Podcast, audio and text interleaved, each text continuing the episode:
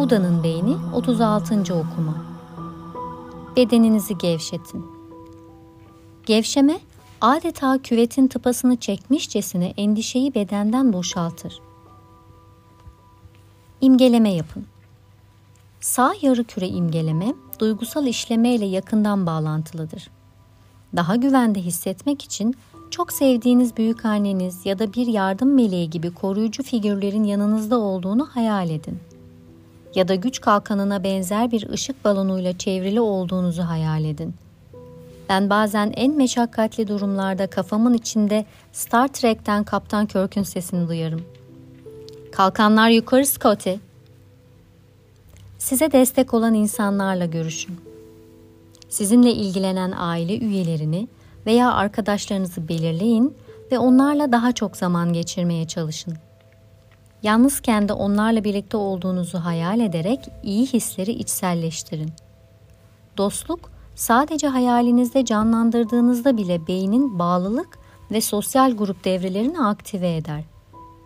Grubun bakım sağlayan kişilerine ve diğer üyelerine fiziksel ve duygusal yakınlık evrimsel tarihimiz boyunca hayatta kalmak için bir gereklilikti. Sonuç olarak da hissedilmiş bir yakınlık duygusunu aktive etmek muhtemelen kendinizi daha güvende hissetmenizi sağlayacaktır. Korkuya farkındalıkla yaklaşın. Anksiyete, korku, kaygı, endişe ve hatta panik hissi de diğerleri gibi sadece zihinsel bir durumdur. Korkuyu ortaya çıktığı anda fark edin. Bedeninizde uyandırdığı hisleri gözlemleyin alarm durumuna geçmeniz için sizi nasıl ikna etmeye çalıştığını, nasıl değiştiğini ve çekip gittiğini görün.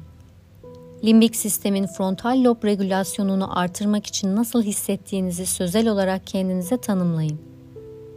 İçinde korkuyu barındıran farkındalığın korkudan nasıl bağımsız olduğunu fark edin. Kendinizi korkudan ayırmaya devam edin korkunun bir bulut gibi geçip gittiği o engin farkındalık alanına tekrar yerleşin. İçsel koruyucuları uyandırın. Yayılmış sinir sistemi ağı ile etkinleşen farklı alt kişilikler görünürde monolitik ancak aslında parçalı bir benlik oluşturmak için dinamik biçimde etkileşime geçer.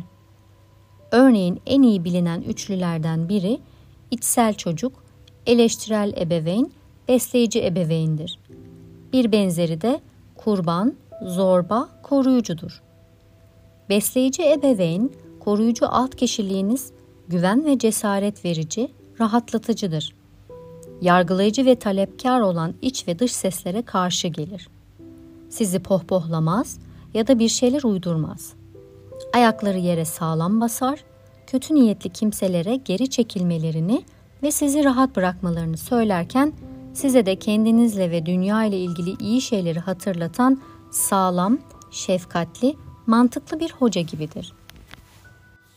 Büyürken çoğumuz bizi daha iyi korumaları gereken kişiler tarafından hayal kırıklığına uğratıldığımızı hissettik.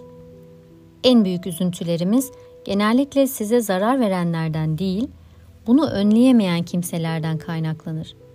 Bu kişiler muhtemelen en kuvvetli bağlara sahip olduğunuz kimselerdir.''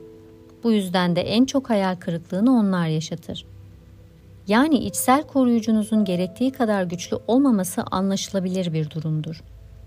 Bugün yapabileceğiniz şey ise sizinle ilgilenen ve sizi savunan güçlü insanlarla birlikte olma deneyimine bilhassa önem göstermek, bu deneyimin tadını çıkarmak ve onu içselleştirmektir. İçsel koruyucu ile eleştirel ya da panik yaratan alt kişilikler arasında geçen bir konuşma hayal edin ya da yazın. İçsel koruyucunuz sizi güçlü bir şekilde savunsun.